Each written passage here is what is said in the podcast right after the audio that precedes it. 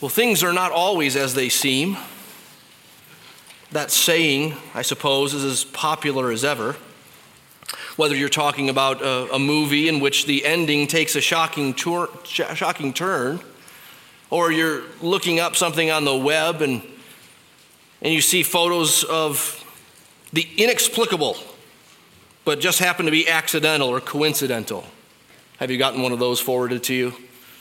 Or you saw it on Facebook, you know, 30 different things that are not as they seem.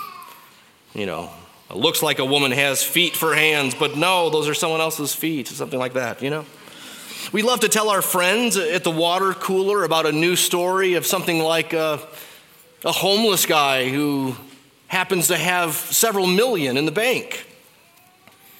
There's that TV show, Undercover Boss, where the CEO of a major company goes undercover as a new hire, usually at the very low level of the, of the org chart. And uh, he tries to get an inside peek of what his business is really like and what it's like to work there. And, and sometimes they find real gems that never would have climbed the corporate ladder, but they move them up. And it's a good, it's a, it's a not hopeful, but then hopeful story. Sometimes it goes the other way where coworkers are with the undercover boss and found out to be bad employees. Things are not always as they seem. We can think of numerous examples. Coincidentally, though, that phrase, things are not always as they seem, was first coined at about the time of Jesus. A Roman philosopher, not a Christian, Phaedrus, is credited to be the first one to say, things are not always as they seem. It's not that clever. Eventually, someone would have come up with that saying, but uh, he was the first one, at least according to any record. And Phaedrus was simply making a general observation when he said it. But I'm sure there were many in his time who first observed Jesus in live time. They observed his miracles and his life, his teaching, and even his crucifixion. And they might have said something similar. Things are not always as they seem with this Jesus. That's what we see in Mark chapter 11 today. There, Jesus makes a grand entrance. Or does he? It's the story that's often called the triumphal entry. But is it? Mark 11 records for us what has come to be celebrated as Palm Sunday. In fact, in God's providence, we're landing in the Palm Sunday passage on Palm Sunday. That's not because of my great sermon architecture and foresight, it's just God's blessing upon us. It's nice that it worked out that way. Palm Sunday is that day when Jesus entered Jerusalem and a great crowd gathered around him, and with palm branches down on the ground, they praised him.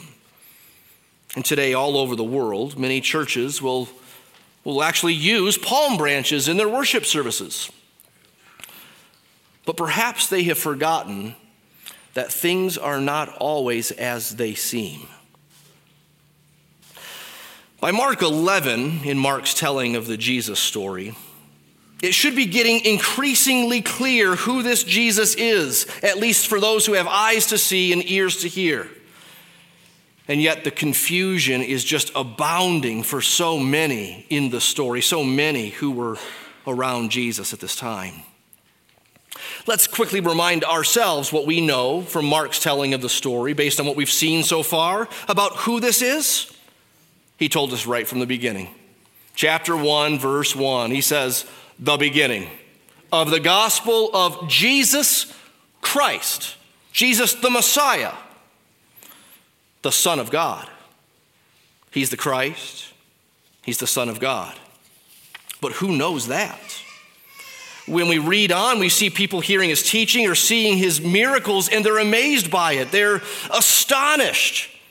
Some are even enraged, but none of them are really believing, not like we think of believing and becoming Christians.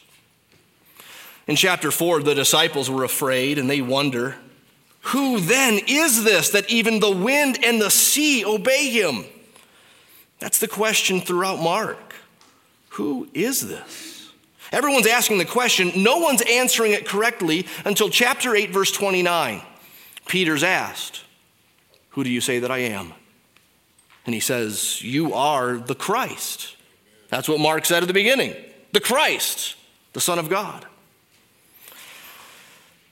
From that point on, Jesus begins to tell the disciples what kind of Christ he is, because the kind of Christ he came to be wasn't commonly thought of in his day.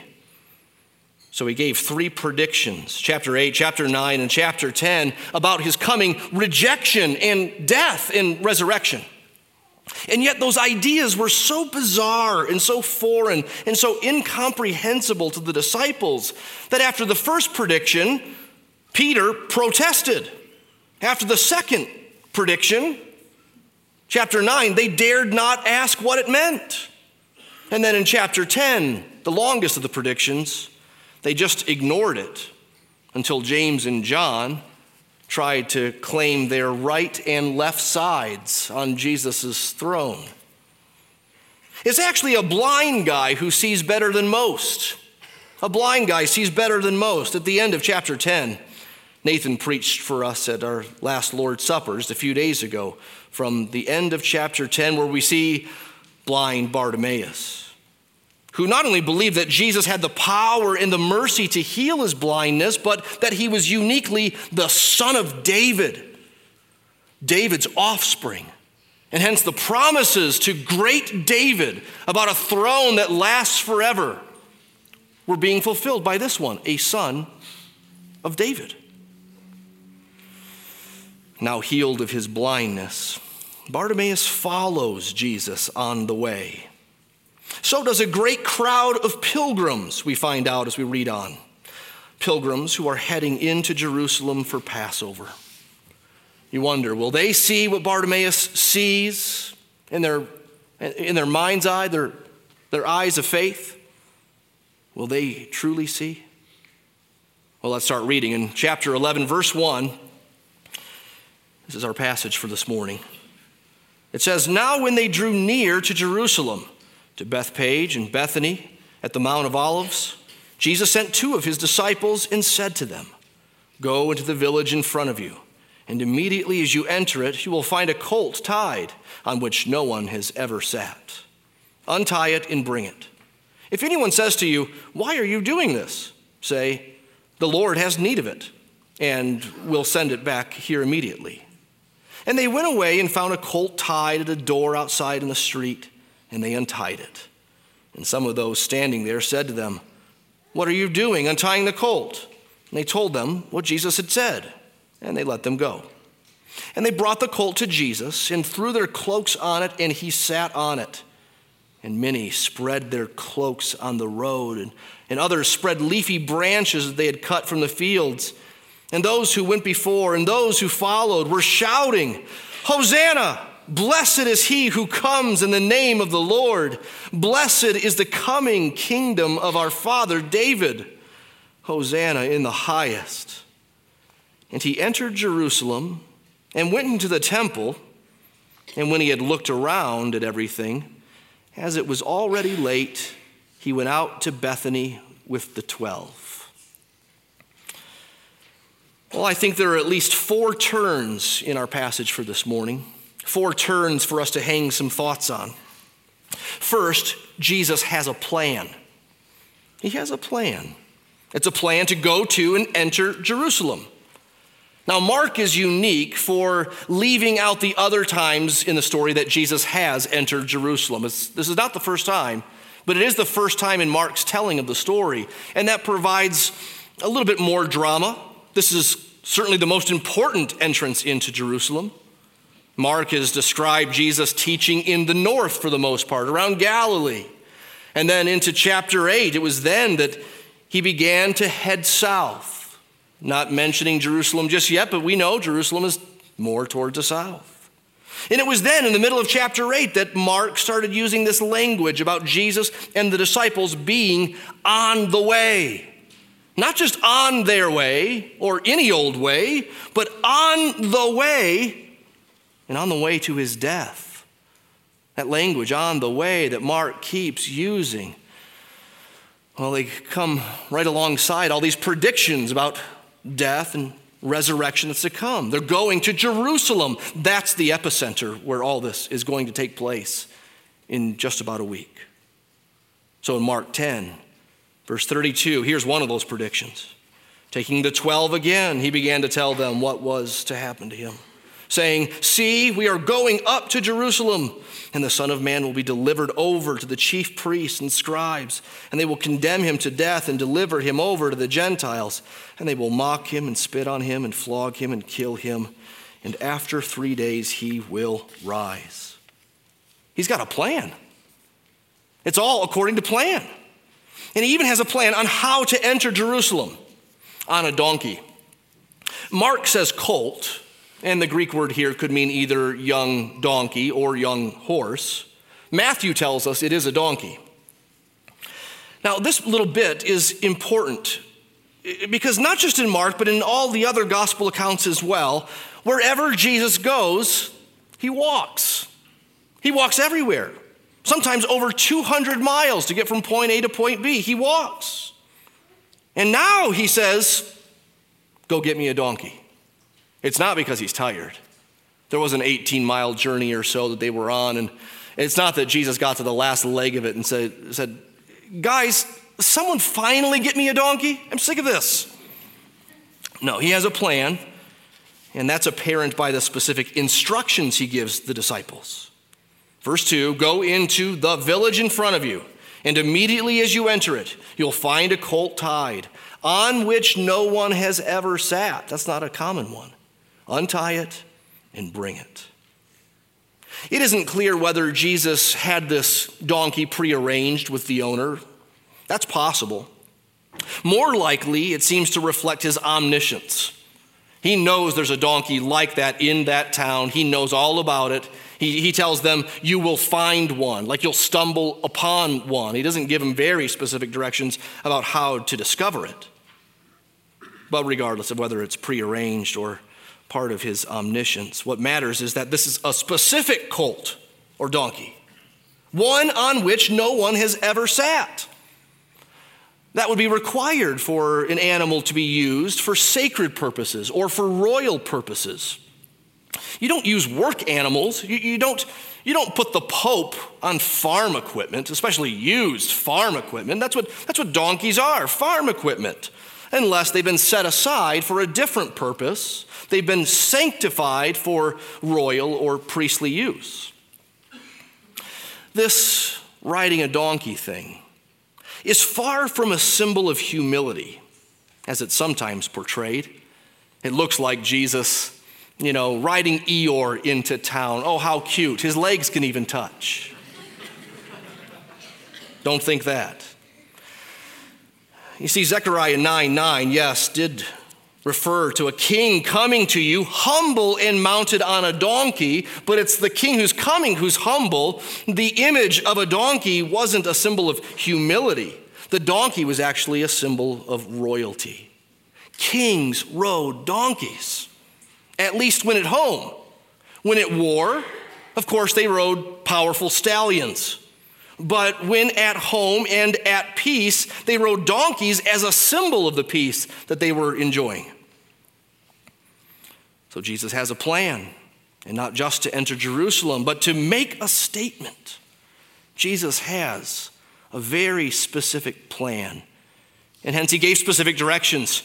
Did you notice how slowly and specifically Mark told this story of Jesus giving directions and then the disciples going and doing it?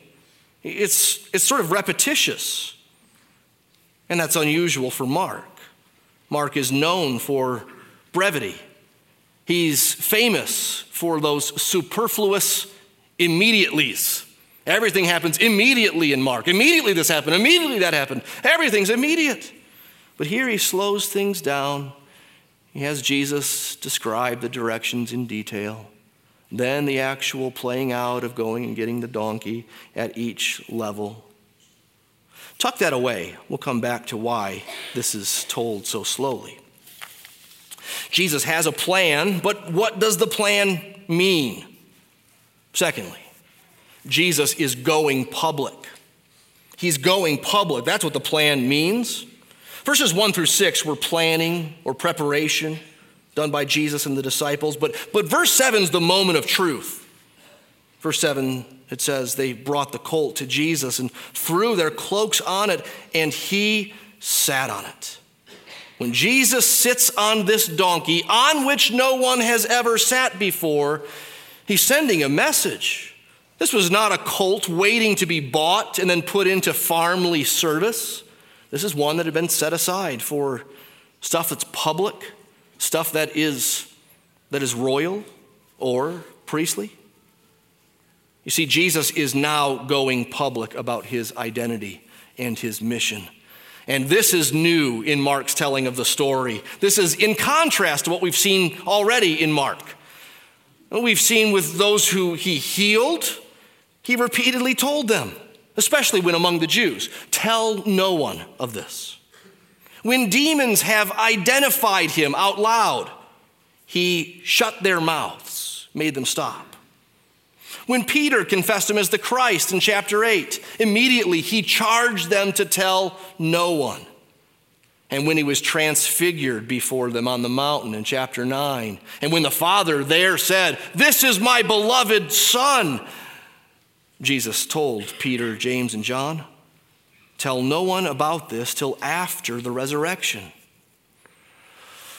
through the first, cha- first 10 chapters of Mark, Jesus has been tapping the brakes on his popularity and his identity. He's needed to. He's needed to keep wraps on things before the conflict happens before it's supposed to. But if he's been tapping the brakes for the first 10 chapters, chapter 11, verse 1, he's stepping on the gas. We even got a hint of that back in chapter 10 with good old blind Bart.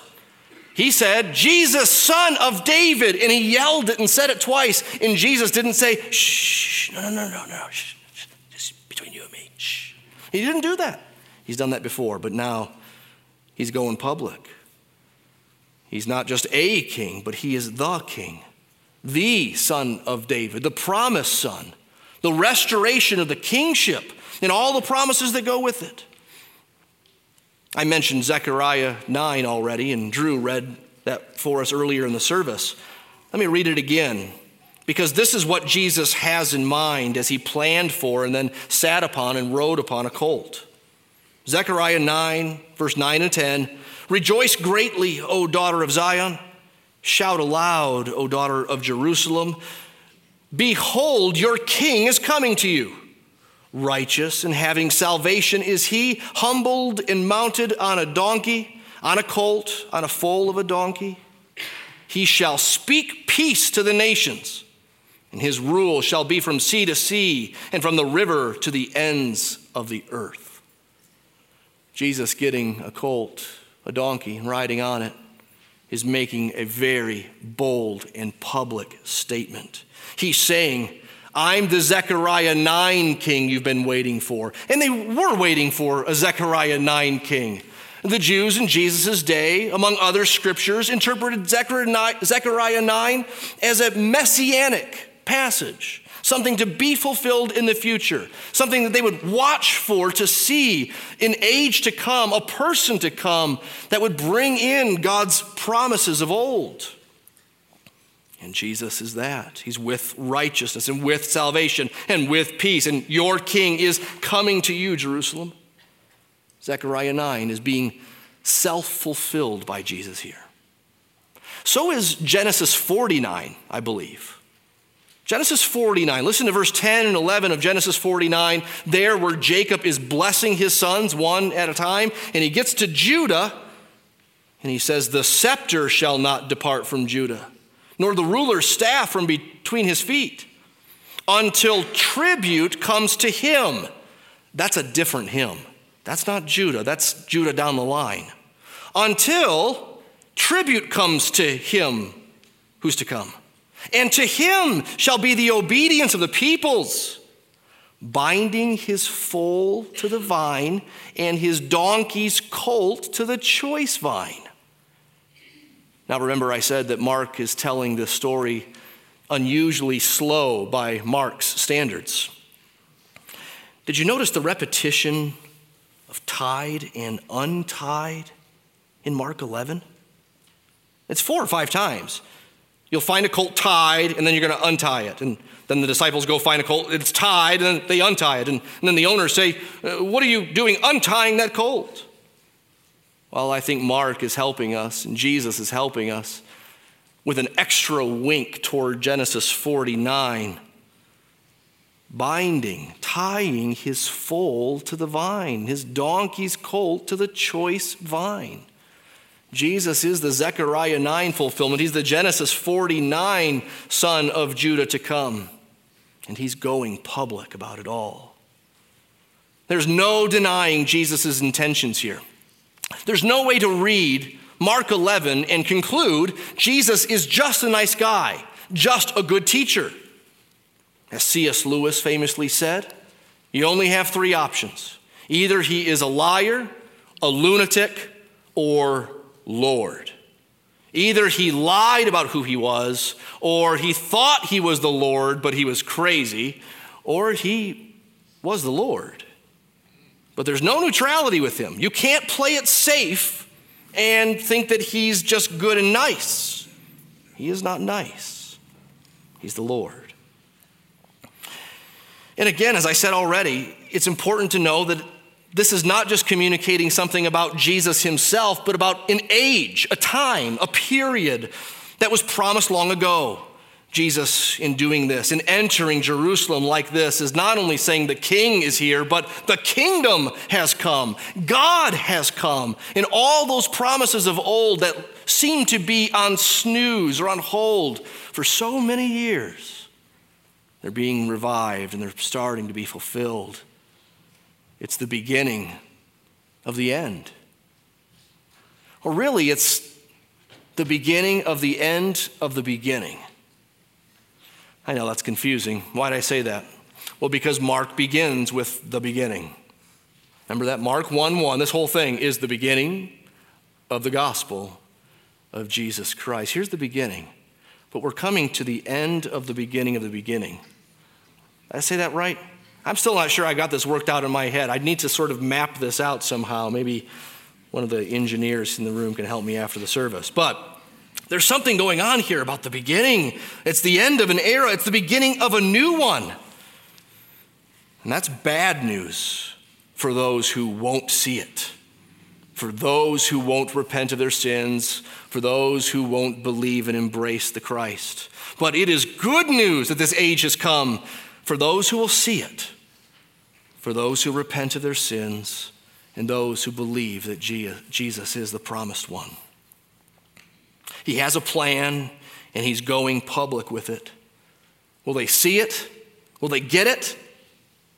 Well, thirdly, Jesus gets his praise. He gets his praise. Almost immediately as he sits on the donkey, praise begins.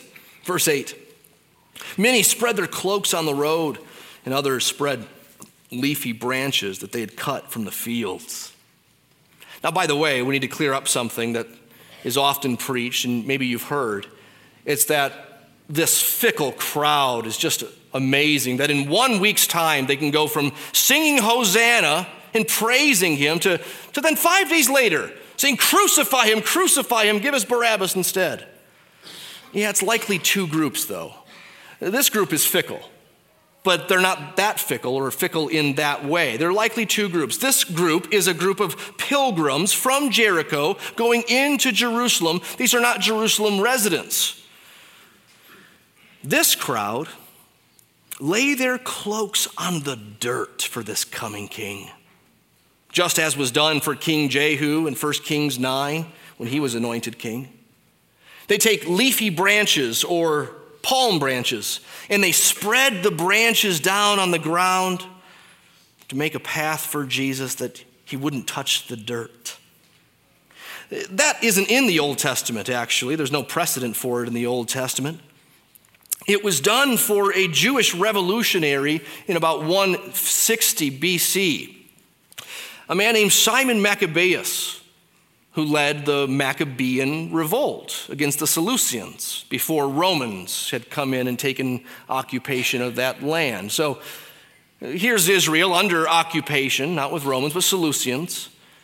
And one sort of leads the charge for a Jewish revolt against them. And, and after one of their victories, Simon Maccabeus entered Jerusalem, and the crowd came around with palm branches, and they waved the palm branches, and they put the palm branches down as they sang praise songs. That's what they're doing for Jesus. It's something like a red carpet treatment. Some go before, some are after. He's around them all, and they're around him all around. And they were all shouting, probably antiphonally. This group says, Hosanna! And this group says, Blessed is he who comes in the name of the Lord. And then the other group says, Blessed is the coming kingdom of our father David. And then the other, Hosanna in the highest. Hosanna means, Lord, save now. Save now. When it says Hosanna in the highest, that means save us from heaven or save us in heaven.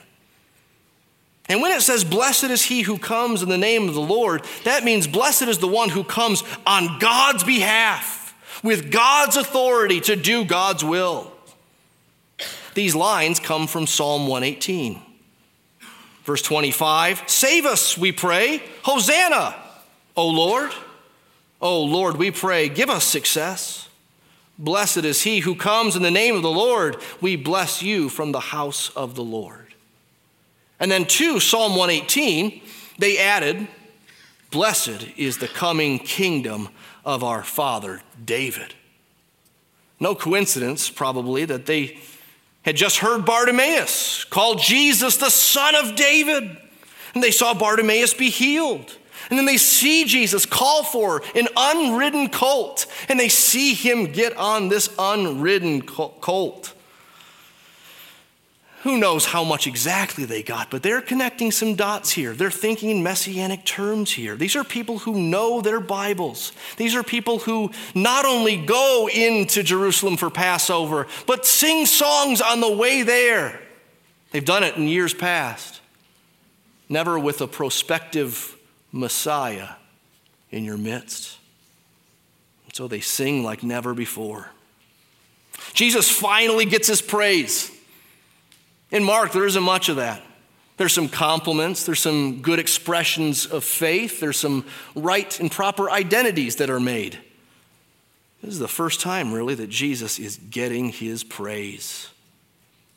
And yet, there is a horrible irony to their praise.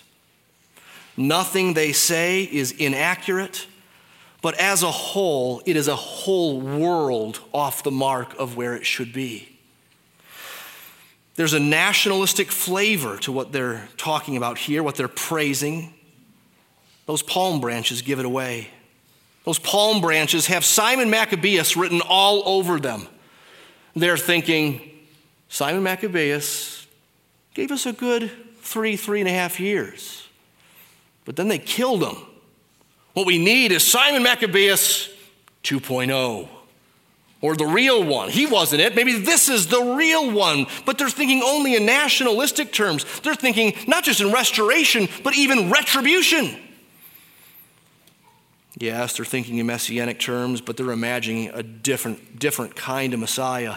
Yes, they're probably thinking something kingly is going on here, but they're imagining a very different kind of king. This crowd couldn't imagine why Jesus really was going into Jerusalem. We know, the 12 disciples know, they've been told three times he's going into Jerusalem to be delivered over to death, to be killed. The crowd was imagining a David like warrior king, as Peter no doubt was when he rebuked Jesus for talking about rejection and death. They were looking for a king to come who would overthrow that Roman tyranny. They knew their Bibles, they read their Bibles, they even connected dots, but they did so selectively. Can that just make us a little bit nervous for ourselves? Here are people who know their Bibles. They're not bad at connecting theological dots in the Bible. But because they do it selectively, they're a whole world off the mark. Jesus is the king, just as they say. I mean, ironically, he is going to save as Psalm 118 prayed.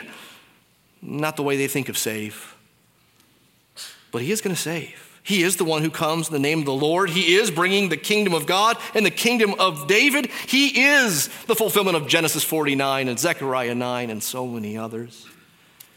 And he has indeed come to defeat an enemy. They're so close. But things are not always as they seem. Jesus has come to defeat an even greater enemy, a longer lasting enemy, a more powerful and persistent enemy than even the Roman Empire. He's come to defeat Satan. He's come to destroy sin. He's come to be exalted in this world like no other. He came to be a ransom, he said. Mark 10 45, Jesus said, I didn't come to be served like most kings do. I came to serve and to give my life as a ransom for many, as a payment for sins. I came to die in the place of those who deserve death because they've gone astray. And that's all of us. We've all gone astray. Do you believe that Jesus died on the cross and was raised? Do you believe that Jesus died and when he did, it just wasn't something unfortunate or a moral lesson like turning the cheek, but something spiritual and cosmic was happening in relationship to the punishment of sin? Do you believe that? Do you believe that when he died on the cross in that way, that he was doing something for your sins? Then believe and receive, embrace that, call out to him in faith. Well, as the story unfolds in Mark 11, the crowd fades from the picture. In fact, they mysteriously disappear. It's, there, there's the fickle part of this crowd. Not that they would crucify him, crucify him five days later, but that, you know, they're throwing a party. They're having loud and, and happy praise. And then by verse 11, it's just Jesus and his disciples, and there's no mention of the crowd. That's all right. That's Mark's telling of the story to put the spotlight solely on Jesus here. Jesus now takes his place. Fourthly, Jesus takes his place. Verse 11, he entered Jerusalem and went into the temple. Stop there. That's significant all by itself. Because he's not going into the temple as a pilgrim or as a tourist. He's not going in to make sacrifices then why is he going into the temple? Ever thought about that? Why did Jesus enter the temple? Well, actually, the answer is back at the beginning of Mark, where Mark begins, yes, with a purpose statement. This is about the beginning of the gospel of Jesus Christ, the Son of God, but then goes on to quote from the Old Testament. He quotes from Isaiah, and then he quotes from Malachi 3. It's the Malachi 3 one that tells us what Jesus is doing here in Mark 11. Bear with me. Mark 3, verse 1, sorry, Malachi 3, verse 1, which is quoted in Mark 1, says, Behold, I send my messenger, and he will prepare the way before me. And then Mark stops quoting. He's going to introduce John the Baptist, who's the messenger who comes before Jesus. He wants his readers to know that John came first as a fulfillment of what Malachi was talking about, where a, a messenger would come before the way of the Lord and the, the Lord's coming. Now, Mark stops quoting Malachi, but we shouldn't stop reading Malachi. Whenever the New Testament quotes from the Old Testament, it takes a little bit and it expects you to go back there if you can and rummage around a little bit. It doesn't just take a nugget from the Old Testament that's floating and free. It, it's assuming you know something what's going, around, going on around it. And that's the case with Malachi being quoted by Mark. Malachi 3 goes on to say, The Lord whom you seek will suddenly come into his temple. Behold, he is coming. But who can endure the day of his coming, and who can stand when he appears? Do you see what's happening here? In Mark 11, verse 11, Jesus takes his place. The Lord has come to his temple just as he promised. And he has finally come to his temple. This temple that was rebuilt in the days of Nehemiah after the Babylonian captivity. But unlike the first temple, in which the glory of the Lord descended upon it and filled it, and there he was, he was inside. With the second temple in Nehemiah's day, they built it, and no glory showed up. God never entered it, not like the first. Even many years later, as Herod was gussying up the temple, no glory entered it. Jesus entered the temple. He has come to his temple, and what will he find? What will he do next? Well, Jesus takes his place, but it's too late. It's too late. That's what Mark tells us. That's really what Mark says. Know, it seems bizarre, doesn't it? Verse 11 He entered Jerusalem and went into the temple, and when he had looked around at everything, as it was already late, he went out to Bethany with the twelve. How anticlimactic is that? Now, most of us would just assume, eh, that's sort of like a, a, just so bit of the story. It, just so happened. And, and, so I'll keep reading to see what happens next and to see what, what, what you know, I'm not supposed to stop here. Oh, I think Mark means for us to stop here. He's not just portraying Jesus as a poor planner. You know, he didn't have a watch with him, and it's three miles back to Bethany. They passed Bethany on the way to get to Jerusalem. Jesus gets to Jerusalem and realizes, shoot, I'm out of time. I guess I'll just go back to Bethany and do some stuff tomorrow. No, no, no. Mark is not showing Jesus as a poor planner. But, but there is some irony in the fact that this is no grand entrance, this is no triumphal entry. But it is ominous. A masterful storyteller, Mark is giving us an ominous foreshadow here in verse 11. If this was a movie, the music would be swelling with drama and weight and suspense, and the camera would zoom in on Jesus' face as he went into the temple and he looked around at everything. You see, Jesus will come back to the temple the next day. Chapters 11 and 12 of Mark are all about the temple and the temple leaders. Let me just give you a preview quickly.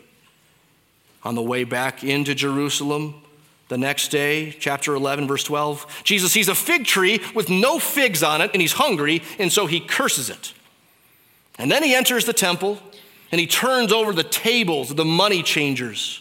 They turned his house, his house, into a den of thieves. Then, on the way out, he explains about the cursed fig tree to the disciples, except he doesn't explain much. He refers to a mountain being taken up and thrown into the sea. A mountain, a temple mountain. When he enters the temple again, his authority is challenged by the religious leaders. And so he tells them a parable about wicked tenants. A boss had tenants and they were wicked. And when he sent messengers to the tenants, they killed the messengers. And so this owner sent his son. And they killed his son. They killed his son. It's then that Jesus quotes this chapter 12, verse 10 the stone that the builders rejected has become the cornerstone. Their rejection of him was their judgment upon themselves, and it was the means of his victory. So, chapter 11, verse 11, he came to the temple and he looked around at everything. He's inspecting it. This is his. He's taking inventory. He shook his head, no doubt, at what it had become, and he looked around because it was coming down. Jesus came to the temple and he looked around because it was too late. I'm fairly certain Mark is playing on words here. He is not just giving us something for our watches and practical schedules. He's not just telling us about Jesus' need for rest in the evenings. He's saying, it's too late. It's too late for the religious leaders. It's too late for the temple. It's all too late. Judgment is coming. I mean, just in days, the sky is going to go black. The earth will quake. The curtain in the temple is going to rip from top to bottom. And thereby, a new way will be made through the blood of Christ for all those who believe. Jesus' cross is bearing the judgment for the sin of those who will come to believe. And it is also proof of the judgment on those who reject him. We Christians rightly see the cross as salvation. What we'll see later on in Mark is the cross is also a symbol of judgment. Thankfully, not on us who believe, but it is indeed just wrapped up with judgment. So, this is the calm before that storm. And it's ominous. It's ominous. The 12 simply follow him out. Who knew? Who knows how much they, they understood of this? You can imagine Peter telling Mark. Peter was probably Mark's source for all this. You can imagine Peter saying, Honestly, we get there. He goes into the temple, he looks around, and then we go back. It was weird. And maybe Mark goes, You know, I, I, th- I got it. I think I know what he's doing. Or maybe Peter came to know that later on. I don't know. But, but nevertheless, still, still mystified by all that's going on around them, yet still following him on the way. They go out. Don't forget, they're following a Messiah who's going to the cross, who's engaging this conflict. Will they keep following him? Well, we'll see. At least one won't when he turns Jesus in for a bag of silver. Will they come to remember all that he said and get it? Will they finally believe and eventually bear fruit? Yeah, they will. We'll see more of that this weekend, next weekend to come. What kind of king do you want? You've seen what kind of king the crowd wants and what kind of king Peter and others perhaps wanted for a time. What kind of kingdom do you seek? One of glory or one of the cross? Is it a crown of gold or is it a crown of thorns? What kind of savior do you think you need? A political one? We learn from this crowd that it's possible to have national political expectations for Jesus that Jesus doesn't have. We should be careful here. We should be careful here. It's still possible to make that same mistake today. There is a way to pray for our land that glorifies God and is good. It's even commanded, it's needed. There's a way to pray for our country and the people in it and the flourishing of the gospel among us. And there is a way to pray for politics and government in a way that looks very Simon Maccabeeish. It looks very palm branchy. Be careful. We also learn from this crowd that it's very possible to know the Bible, to quote the Bible, to sing the Bible, to be in proximity to Jesus, to even be excited about Him, and still not know Him, and still get Him massively wrong. Do you hear that? It is possible to know the Bible, to quote the Bible, to sing the Bible, to be close to Jesus, and to be excited about Him, even to make some decent Bible theology connections and not know Him. And hence, get bored by Him. He goes into the temple, He looks around. You go do your thing. It was a fun little party march on the way in, but I don't know, what's next? Cotton candy? Anything going on in Jerusalem that's more exciting? They, they, they are someplace else. But he's the king. And he's not a wax nose to shape in our own liking. He's the king that is, not the king of our own making. It is him who takes the scepter of Judah because it belongs to him. And he comes, and the obedience of the nations is and will evermore be his. He has already untethered his donkey from a vine. And Genesis 49 goes on to say, and he will wash his garments in wine or blood, his robes in the blood of grapes. Rejoice greatly, you who believe, you who trust him as the Savior in Christ. Rejoice greatly. Shout aloud. Behold, your king has come to you, righteous and having salvation, humble and mounted on a donkey. But Zechariah 9 does go on to say, I will cut off the chariot from Ephraim, and the war horse from Jerusalem, and the battle bow shall be cut off. He will win. And yet, he shall speak peace to the nations. Zechariah 9 foretold. His rule shall be from sea to sea and from the river to the ends of the earth. This Lord whom you seek, Malachi said, he will suddenly come to his temple. No, no, he, he did come to his temple. He is the temple. Behold, he is coming. And when he comes again, who can endure the day of his coming? Even now, as we sit here in this room, there is a calm before a storm. There's a coming judgment. He is not done. It's not just judgment, He has a plan. He has a plan. He is going public he will get his praise. And he will take his place. He has taken his place, and he will again one day come. He will take his place, and we will either be with him or he will be against us. When he returns again, it will not be on a peaceful donkey, but it will be on a mighty war horse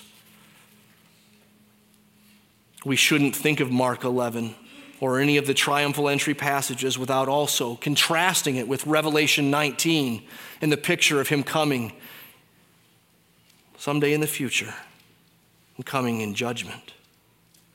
John says, I saw heaven opened, and behold, a white horse. And the one sitting on it is called faithful and true. And in righteousness he judges and makes war. His eyes are like a flame of fire, and on his head are many diadems or crowns. And he has a name written that no one knows but himself. He is clothed in a robe dipped in blood. The name by which he is called is the Word of God. And the armies of heaven, arrayed in fine linen, white and pure, were following him on white horses. From his mouth comes a sharp sword with which to strike down the nations, and he will rule them with a rod of iron. He will tread the winepress of the fury of the wrath of God the Almighty. On his robe and on his thigh, he has a name written King of Kings and Lord of Lords. He's that scary. He's that glorious. He's that majestic. He is not just nice, He is not boring. He is utterly glorious in His justice and His patience. He is utterly glorious in His holiness and salvation, in His power and in His nearness. He is glorious in all that He is as the King of Kings and Lord of Lords. Taste and see that He's good. Know that there is none besides Him. He is the Lord. That should induce fear that hopefully leads to repentance and faith in salvation.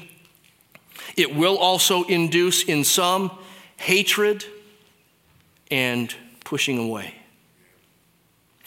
And for those of us who come to believe for some time now. Jesus, in all his glorious attributes, is wonderful to our eyes. We don't understand it all. We want more of it. We want to see him and behold him in all his glorious attributes.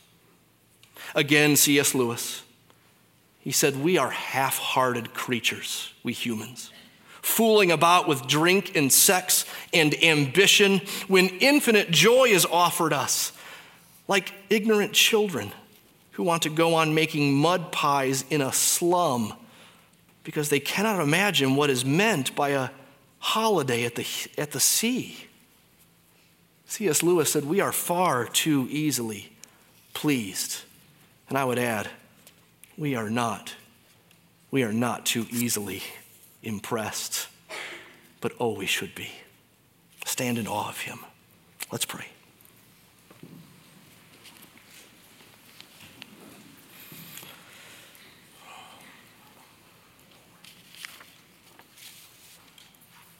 Lord Jesus,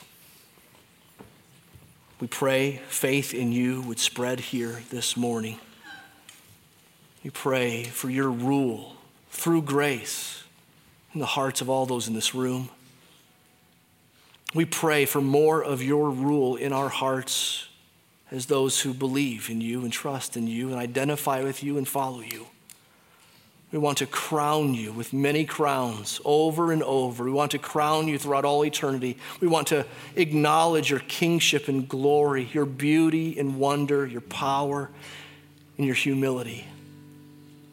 It's a comfort to know that in a new heaven and a new earth someday when you return, we will sing your praises without distraction, without tiring, without any hint of aggravation but with hearts happy and fully exalted in you as they were made to be. Would you give us a taste of that when we sing together this day, every Sunday, whenever we do? Help us to crown you with many crowns. Amen. Just stand together. Let's crown him.